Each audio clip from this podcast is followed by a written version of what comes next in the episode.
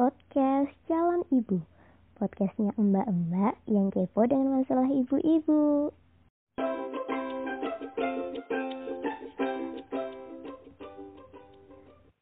Assalamualaikum warahmatullahi wabarakatuh. Halo halo, ketemu lagi di podcast Jalan Ibu. Podcastnya mbak-mbak yang kepo dengan masalah ibu-ibu. Hmm, aku tuh sering dengar dari beberapa temanku yang udah menikah bahwa hmm. salah satu masalah yang harus diomongkan dengan pasangan terutama sebelum menikah ya supaya nanti setelah menikah tuh udah tahu jadi yang sangat penting itu adalah membicarakan tentang di mana sih pasangan itu akan tinggal setelah menikah mau di um, rumah keluarga suami atau di rumah keluarga istri atau tinggal di rumah sendiri. Tinggal di rumah sendiri pun ada beberapa pilihan. Mau tinggal kontrak mau sewa pavilion atau mungkin kos-kosan pasutri atau mungkin mulai hmm, KPR mungkin ya kredit pemilikan rumah tapi ada juga beberapa pasangan yang karena kondisi tertentu tidak bisa tinggal bersama atau sering kita istilahkan dengan long distance marriage. Nah, aku tuh jadi kepo, gimana sih e, beberapa pasangan itu menjalani pernikahan dengan tempat tinggal yang berjauhan. Nah, saat ini sudah ada kawan saya yang akan kita kepoin. Halo Rina. Halo. Ibu Rina. Apa kabar Ibu Rina? Alhamdulillah sehat. Si kecil Dewi udah bubuk ya, ya alhamdulillah sehat. Oh, ya si kecil sudah bubuk.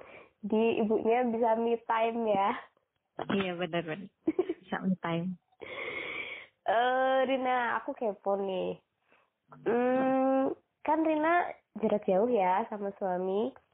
Mm-hmm. Suami ada di Kalimantan. Kerja di bidang apa?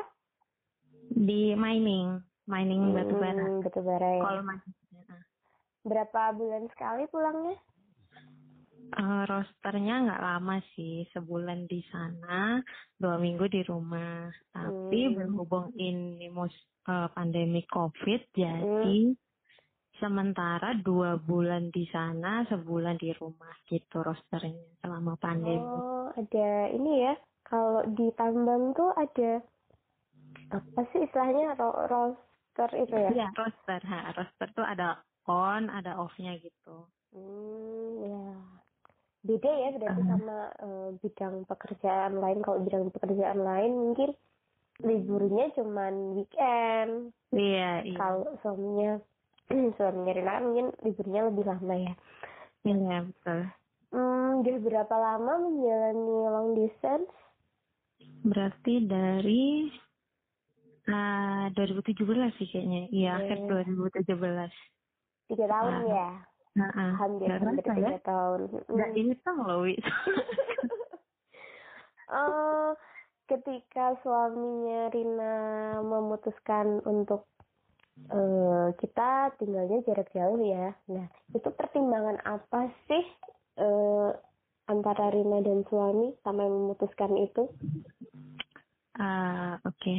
Ini kan pertimbangan tuh bisa personal ya. Jadi mm uh, ini bisa saja beda-beda antara aku dan uh, pasangan yang lain yang menjalani LDM.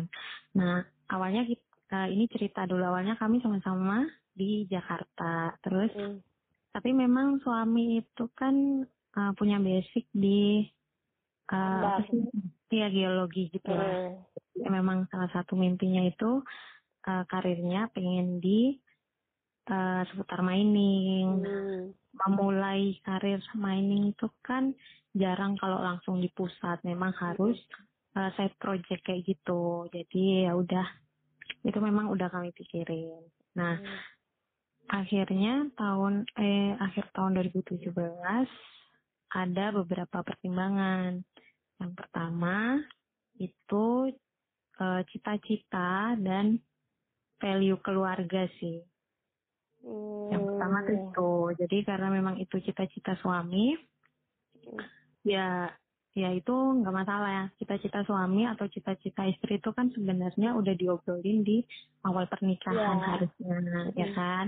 Dan Hmm. itu yang akan menjadi cita-cita satu keluarga, Keluarga. gitu Hmm. eh, untuk saling dukung Hmm. dan value keluarga sih sebenarnya karena memang value keluarga itu kan beda-beda ya kayak ada Mm. yang eh, nggak mau lah kalau LDM gitu kayak itu Iya. nggak masalah terus Iya. ada yang memang ya itu nggak masalah LDM itu nggak masalah kayak gitu Hmm. terus yang kedua tuh yang kami pertimbangkan dalam memilih eh pekerjaan suami tuh rosternya jadi karena durasi rosternya tuh nggak terlalu lama kan ada yang enam bulan tuh atau bahkan yang tahunan kayak gitu kan Iya. baru pulang nah karena cuma sebulan dua minggu eh, kami pikir itu nggak terlalu lama dan Iya. akan me- mengambil banyak peran eh, suami sebagai ayah maupun Kepala suami keluarga gitu ya. ya benar gitu dan di rumahnya juga lama terus Hmm. yang ketiga tuh pertimbangannya karena ya udah ada teknologi nggak kayak dulu Iya, jangan Ya dulu pakai kan? surat. eh bener-bener terus suratnya nyampe suaminya udah pulang bu Iya, Hah, kamu tidak memberitahukan kalau kamu mau pulang. Aku udah ngasih tahu. jadilah drama ya itu sih salah satunya jadi kan udah bisa video call bisa Heeh, telepon iya. video call sih terutama jadi kayak anak juga kan nggak lupa wajah bapaknya kan takutnya Iya. pulang-pulang dipanggil om gimana Iya. Siapa laki-laki ini datang ke rumahku? itu sih itu Iya, ada tiga pertimbangan. itu ya terutama. Dan aku respect sekali loh sama ini ke keluarganya Rina bahwa ketika sudah menikah itu bukan berarti mimpi-mimpi suami dan istri yang itu sudah ada sejak lama tuh terus nggak bisa diwujudkan ya. Jadi itu kan Iya, bisa meskipun dengan beberapa kompromi. Iya, dan mungkin ada beberapa yang gantian kayak gitu. Kadang kan nggak, kadang nggak bisa eh, dua-duanya menca, eh, meng, apa ya melakukan proses menggapai cita-citanya itu kayak Hmm. sama-sama gitu loh. Hmm. Harus eh, startingnya sama-sama. Ada yang memang oh eh, kesempatan suaminya duluan ya, Hmm. ya nggak apa-apa suaminya dulu gitu. Ya udah. Terus aku menja, me, apa sih kayak meraih proses meraih cita-cita itu akan lebih lambat ya nggak apa-apa. Tapi yang penting kita tetap berproses aja gitu. Hmm. karena kan mau nggak mau aku menjadi single parents kan untuk Ya dalam sebulan. tanda kutip ya. iya benar. Jadi kan aku harus me, apa ya melambatkan gerakku supaya aku juga bisa merawat diriku gitu. Jadi nggak yang apa ya kayak rungsing gitu loh. Karena aku sendirian jadi aku harus memastikan diriku sehat mental Sehat gitu. ya. Ibu-ibu Benar. harus sehat secara Iya. jasmani dan Betul. rohani. Betul bu, nanti ngamuk-ngamuk itu pecah semua piring di rumah. Hmm. Beli lagi dong bu. Adiarin bu. Ya, piring hadiah dari kerjaan mah nggak apa-apa bu. Murah. iya. Nah, eh, setelah Rina dan suami memutuskan untuk LDM itu kan pasti ada banyak penyesuaian ya dari yang semula tinggal bersama, ada masalah apa pun bisa langsung dikomunikasikan. Nah, itu bentuk adaptasinya seperti apa sih? Hmm, yang paling kerasa ya, Mm-mm. yang paling kerasa tuh dulu karena tiba-tiba jadi single parents gitu loh untuk semen, untuk sebulan. Terus baru suami pulang, sebulan lagi jadi single parents lagi karena dulunya kami itu eh, saling kerjasama gitu loh di rumah. Jadi Mm-mm. enggak Ada yang pembagian tugasnya. Iya benar. Jadi itu kayak kerasa banget. Suami ya nggak yang ongkang-ongkang kaki gitu loh. Jadi kan ada yang ada ada pembagian peran yang rata gitu loh. Jadi nggak Hmm. terlalu berat di aku itu. Terus Jadi tiba-tiba itu yang paling kerasa. Mm-mm, bener. tiba-tiba tiba-tiba harus menjalani sendiri gitu ya. Ah, Iya itu yang mulai harus di manajemen di Hmm. diriku gitu. Mulai menentukan uh, prioritas tugas dan kebutuhan begitu karena kan nggak semuanya bisa aku lakuin sendiri hmm. tak tak apa takutnya malah semuanya pengen aku lakuin sendiri urusan rumah hmm. tangga malah faktanya nggak kepegang. Jadi ada beberapa kerjaan yang memang aku delegasikan ke luar. Misalnya nyuci laundry. Hmm. terus um, masak juga nggak yang tiap hari kayak gitu. Tergantung anaknya lagi lagi bisa kompromi. Uh, kayak membuat kesepakatan hari ini aku ibu mau masak terus dia main sendiri kayak gitu hmm. bisa atau enggak kalau enggak ya ya udah aku bokut kayak gitu gitulah hmm. tapi hmm. kalau untuk Rina anaknya kan udah agak besar ya jadi hmm. bisa um, bisa diajak komunikasi lah iya mungkin akan um, lebih besar kemungkinan mendelegasikan pekerjaan itu ketika anak masih lebih usianya lebih kecil gitu ya misal masih umur satu tahun gitu mungkin kan butuh pengawasan lebih ya daripada kalau sekarang kan udah bisa main gitu. Uh, Rina pakai ART nggak sih? Uh, enggak, karena aku menimbang itu belum butuh sih. Hmm. Belum butuh. Uh, jadi kayak uh, menyetrika itu kan aku lama banget. Nah itu aku taruh di laundry kayak gitu. Hmm. Aku delegasikan ke laundry. Hmm gitu. Jadi prioritas waktuku yang banyak itu untuk mendampingi Kafka. Karena Kafka juga homeschooling sih. Apa sih namanya? Pendidikan usia dininya. Hmm. Gitu. tapi mungkin hmm. ada juga ya eh, pasangan atau keluarga itu yang lebih memilih pakai jasa ART ya, ya mungkin dengan ya. dengan pertimbangan lain ya. Kan benar. tiap tiap keluarga punya pertimbangan sendiri. Mungkin kalau pakai jasa ART uh, ART-nya bisa standby kapan pun gitu. Tapi hmm. kalau masih bisa uh, dengan pendelegasian tapi tidak penuh seperti yang Rina terapkan mungkin bisa juga jadi pilihan ya. Iya. Kecuali kalau nanti anakku udah dua mungkin ya apa tiga apa empat oh enggak sih oh, oh, oh, oh, sudah rencana rupanya. Ya itu mungkin uh, enggak sih kesepakatan kalau anaknya udah dua itu uh, ART saya biar biar waktuku penuh untuk anak-anak gitu sih. Hmm, iya ada temenku juga yang kayak gitu Rina. Jadi kenapa? Um, punya anak dua. Jadi mm-hmm. memang dari dulu tuh kesepakatan nggak nggak pakai ART kan, pakai pengasuh mm-hmm. pun enggak. Mm-hmm. Padahal ini suami istri kerja entah hmm. mereka memanagenya seperti apa tapi mereka bertahan nggak pakai jasa ART itu sampai anak kedua umur hampir satu tahun nah ketika anak yang kedua itu umur hampir satu tahun si ibu itu sakit nah sakit lumayan lumayan parah lah sampai mm-hmm. sampai akhirnya harus opnam nah di situ baru mereka memutuskan kok kayaknya perlu ini udah uh, udah masanya mereka tuh harus pakai ART karena ya sih. Uh, harus kerja kan dua anak hmm. jadi mungkin itu keputusan yang terbaik juga buat iya, kita iya kayaknya kondisi masing-masing keluarga juga beda-beda kan uh. dan penting untuk ibu dan bapak tuh juga memikirkan self care-nya karena self care ini yang uh, yang bikin kita merasa dicintai diri sendiri kemudian kita hmm, bisa ya. mencintai anak kita tuh dengan ya. lebih baik ya, hmm. jadi gitu. jadi ya mungkin kalau mau membahagiakan anak tuh berarti ibu dan bapaknya harus bahagia ya, dulu kan kalau misalnya kita juga sibuk maksudnya sampai nggak tidur begadang dan mm. tapi kita lupa pada kebutuhan diri kita sendiri tuh jatuhnya kalau nggak stres ya fisiknya jat apa sih fisiknya drop itu kan. Atau kalau nggak dia jadi emosi sama anaknya. Iya nanti ibunya ikutan tantrum deh. Iya benar Nah, ketika menjalani LDM ini tantangan terbesar yang dialami Rina dan suami itu apa sih?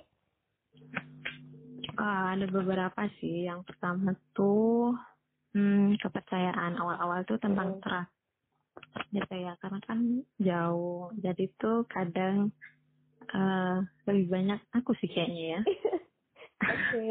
Iya. awal-awal kayak eh takut suaminya di sana aneh-aneh. Iya, iya benar. Kerja tambang mah cowok semua, Bu. Tapi kan ada yang cewek. Terus, Tapi, tapi ras- rasionya nggak besar, Bu. tapi ini sih suami memang dari awal kita bahas tuh kira-kira tantangan-tantangan apa yang bakal kita hadapi goda-goda godaan apa gitu Hmm. terjadi jadi ngomongin trust itu akhirnya eh, suami menyerahkan seluruh ATM-nya Wow. Anda bisa foya-foya, Bu. jadi terus satu ATM dia pegang jadi eh, kami ada porsi porsi gaji itu untuk pribadi gitu lah Hmm. artinya gaji semua yang akan ditransfer ke aku kemudian aku yang akan membagi sesuai Mm. pos-posnya termasuk jatahnya kayak gitu nah kami membuat laporan keuangan itu sih untuk di share di untuk di share di Google Drive gitu jadi kita Oh, jadi bisa- ngatur jadi transparan. ngatur keuangannya tetap bersama ya. ya Jadi Saya lebih banyak aku yang ngisi pos pengeluaran karena iya. dia nggak ngeluarin apa. Eh, dia, dia mah cuma dapat uang jajan, jadi kayak anak sekolah banget ya. jadi Iya, iya benar. dapatnya uang jajan. Tapi Rina tetap mengizinkan nggak sih misalnya dia beli-beli sesuatu yang hubungannya sama hobi. Nah, kalau cowok kan kayak gitu, jarang beli tapi sekalinya beli itu yang mahal. Eh, itu kami sepakati aku ada uang jajan dia ada uang jajan dari gaji itu. Nah Hmm. itu yang dia pakai untuk eh, melanjutkan hobi melakukan hobi kita masing-masing gitu sih. Hmm. Jadi ya harus ya terserah dia mau dipakai apa itu nggak akan ada laporan ke aku. Ah, jadi ada yang mengistilahkan tuh itu uang laki. Iya. Iya, uang laki. Walaupun Berarti, ada berarti yang yang mengatur uang lakinya kan tetap Rina. Jadi suami tuh nggak nggak akan apa ya dalam tanda kutip tuh melakukan pengeluaran yang itu sifatnya diam-diam. iya iya. Kan Karena dari kantor pun transfernya langsung di rekening yang ATM-nya aku bawa gitu. hmm, Dan dan ada laporan gitu dari dia. Ya, itu untuk menjaga trust aja sih sebenarnya dari dia. wow. Gitu. Ini bagus sekali nih konsepnya bisa saya tiru ini. Nanti kalau saya sudah ketemu ini bapaknya anak-anak ya. Sini Amin. ATM kamu, aku yang pegang. Terus yang kedua tuh tantangannya tuh ekspektasi sih. Mm-mm. Eh, karena ekspektasi dan komunikasi kali ya. Jadi karena kita jauh, jadi terus dia kerja, kami itu eh, komunikasi itu kan pagi dan malam belum Mm. tidur sama anak. Nah, kadang kita punya ekspektasi yang beda gitu loh. Hmm. Dan kadang lupa untuk dimusyawarahkan, untuk dimusyawarahkan, untuk didiskusikan gitu. Itu itu yang kadang memicu hmm, sedikit konflik gitu Oh, ya. konflik sih, iya. Itu yang harus selalu dikomunikasikan harusnya itu. Kadang kayak gini, hmm, pengennya suami pulang itu udah nggak pegang HP, Hmm, kayaknya istirahat gitu ya. kantor gitu lah. Jadi fully waktunya tuh buat keluarga gitu. Cuma di posisinya kadang ya dihubungi kayak minta sisi apa, sisi apa gitu. Jadi ya Hmm. gitu tuh butuh diobrolin kan ekspektasi kayak gitu. Hmm. Jadi nggak ketemu di titik tengah. Oh mana sih yang akhirnya suami juga bisa memetakan nih mana yang bisa dia pegang di rumah ketika Mhm. cuti gitu dan mana yang harus didelegasikan ke orang lain gitu kayak misalnya laporan-laporan ya dia harus delegasikan mau nggak mau tapi kalau untuk telepon-telepon yang itu urgent Hmm. itu ya mau nggak mau harus, dipegang gitu Hmm. kan. yang kayak gitu dan yang ketiga itu tantangannya jet lag sih Hmm, iya karena habis menempuh perjalanan Enggak. jauh ya. jet lagnya tuh kayaknya lebih ke aku malah eh enggak sih kami berdua kami berdua malah ya berdua jadi kan aku sebulan gak ada suami tuh. Mm-mm. gak ada suami itu eh masakan aku dan kegiatan-kegiatan aku tuh kayak lebih simpel. Karena kan cuma aku sama kakak. Eh, kan ya tumis-tumisan aja. Ya ketika suami pulang Oh, mungkin oh, ada keinginan tertentu. Eh aku pengen makan ini dong. Aku Iya, pengen benar. ini. Iya betul. Terus kayak iya ya jet lag aja. Nanti kalau pas suami cuti dua apa udah habis masa cutinya dua Mhm. minggu terus balik Mm-mm. Nah, jet lag lagi aku karena ditinggal gitu. oh jadi kayaknya on biasanya dua on off minggu dirinya tuh agak susah ya bagi yang Iya. ditinggalkan ya benar kayak dua minggu itu kan ada yang ganti gantian kan Eh, ada yang bantu ngurus anak nah, aku mau masak ribet nih gitu nggak mau di diganggu ganggu ya udah dia yang pegang anak kayak gitu kan. Hmm. atau gantian. Nah pas dia berangkat gitu kayak ada masa-masa jet lag aku masih pengen masak eksplorasi masak iya masih pengen melakukan Iya, sesuatu tapi ternyata Oke. eh, tentara bantuannya sudah kembali. Eh, yang kami Iya. gitu bala bantuannya udah nggak ada. Itu sih itu yang harus dikelola. Hmm. tantangannya nah ini kan em, ketika pasangan berjauhan itu kan otomatis akan berpengaruh terhadap pola pengasuhan anak. Karena eh, mungkin ada saatnya peran peran ayah itu kosong. Meskipun meskipun eh, ayah tetap tetap ada tapi kan nggak nggak bisa langsung menangani sesuatu yang menuntut perannya kan misal suami Mhm. lagi kerja. Itu kira-kira pola pola asuhnya seperti apa sih yang Rina dan suami terapkan ke anak?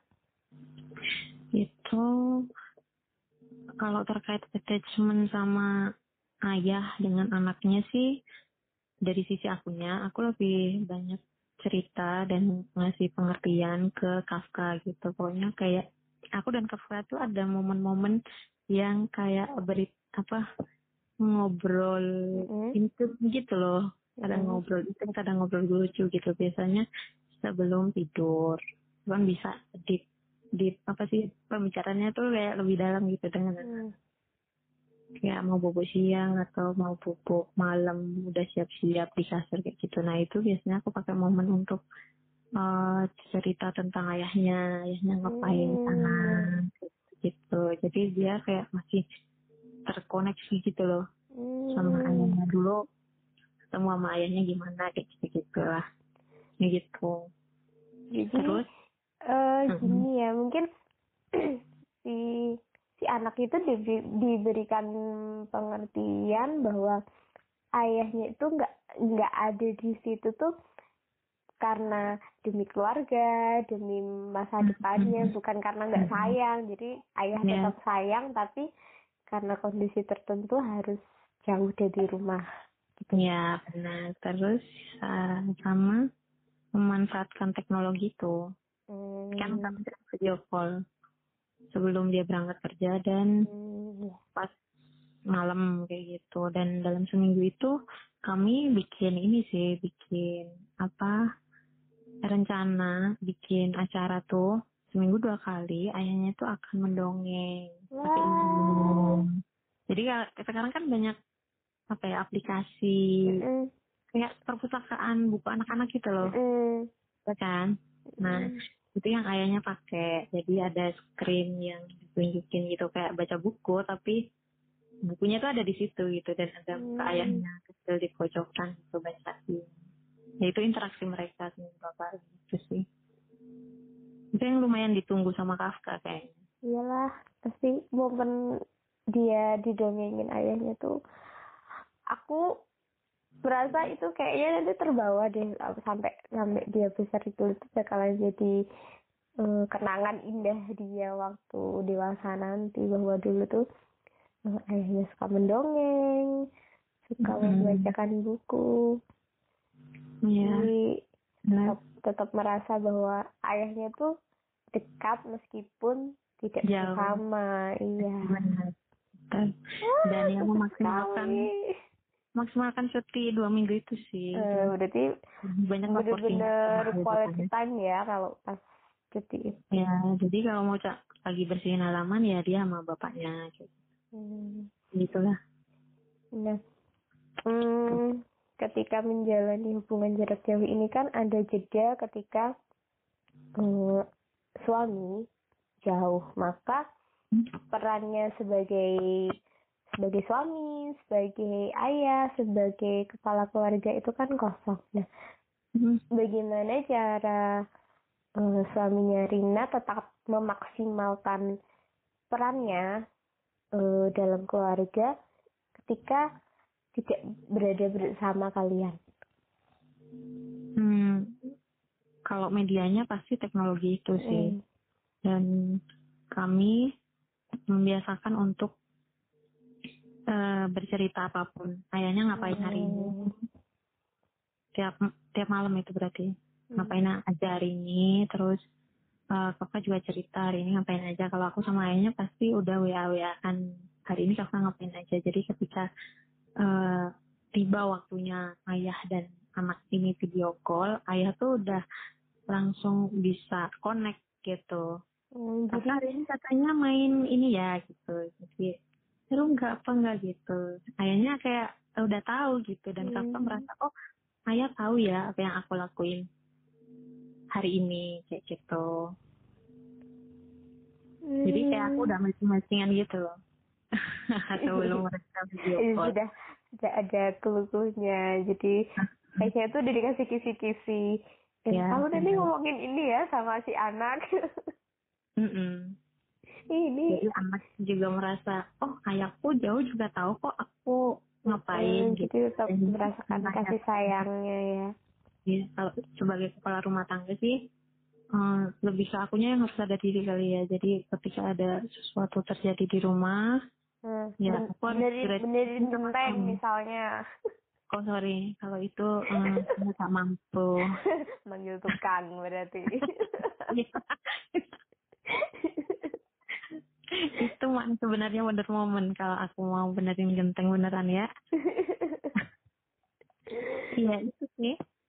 Lebih kalau sebagai kepala keluarga aku yang harus lebih sadar diri gitu untuk Jadi, di beberapa case harus melibatkan diskusi dengan suami.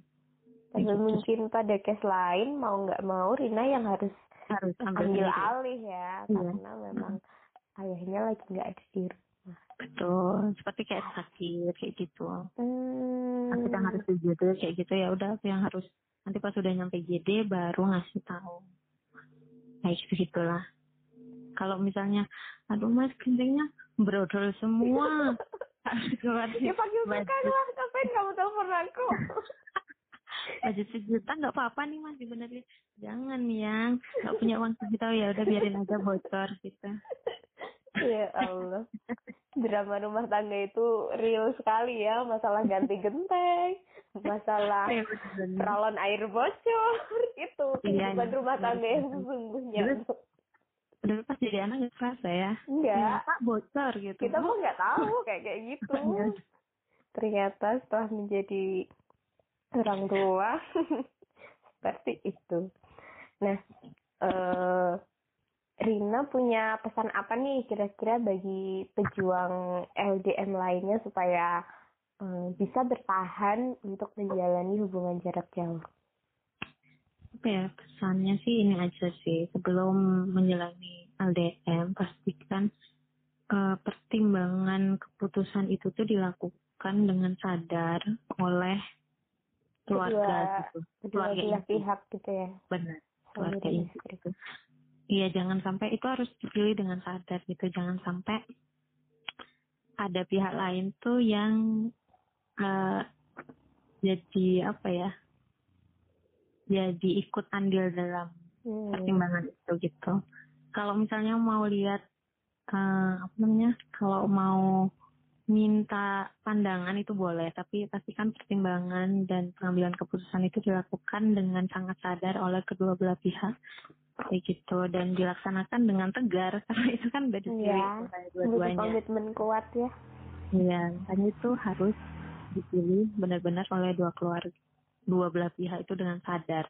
Sadar ya bukan uh, karena tuntutan lingkungan keluarga uh, luar ya, ini nih yang harus harus digarisbawahi. Betul.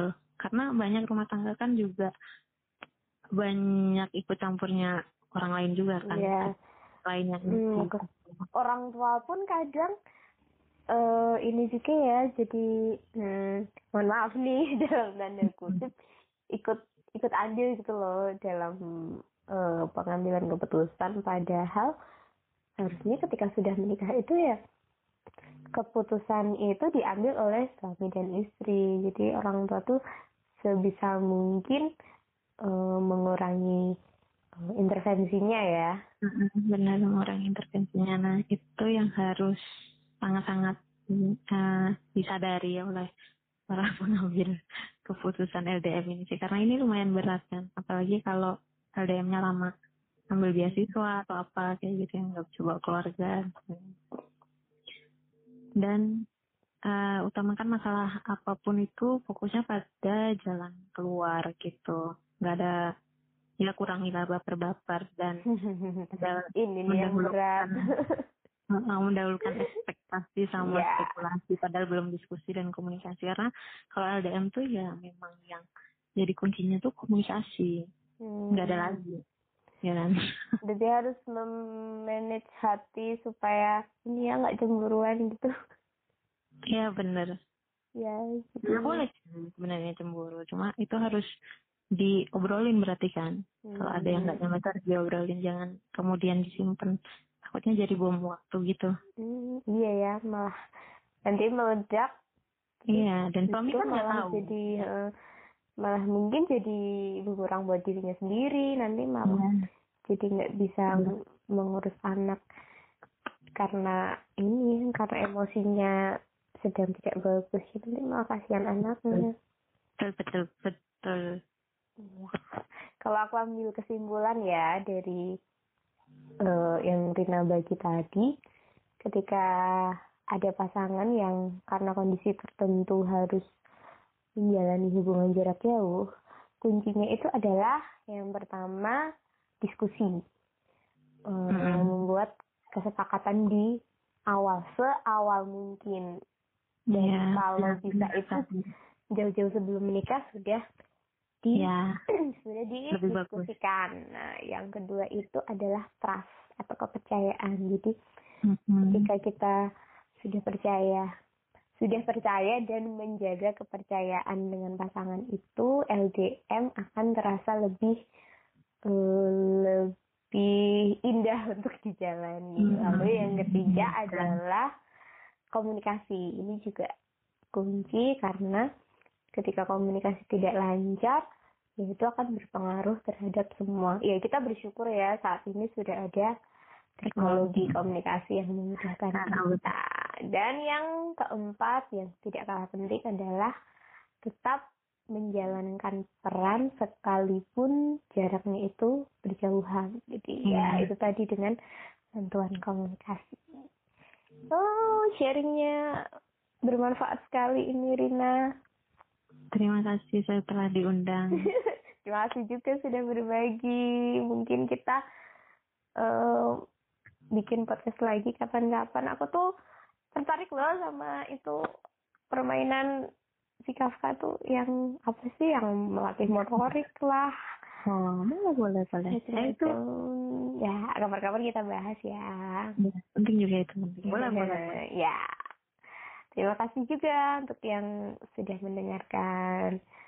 Mungkin ada ya ibu-ibu lain yang ingin curhat, ingin berbagi, boleh banget mengirim DM ke Instagram at dewi surani atau ke email dewisurani1990 at gmail.com.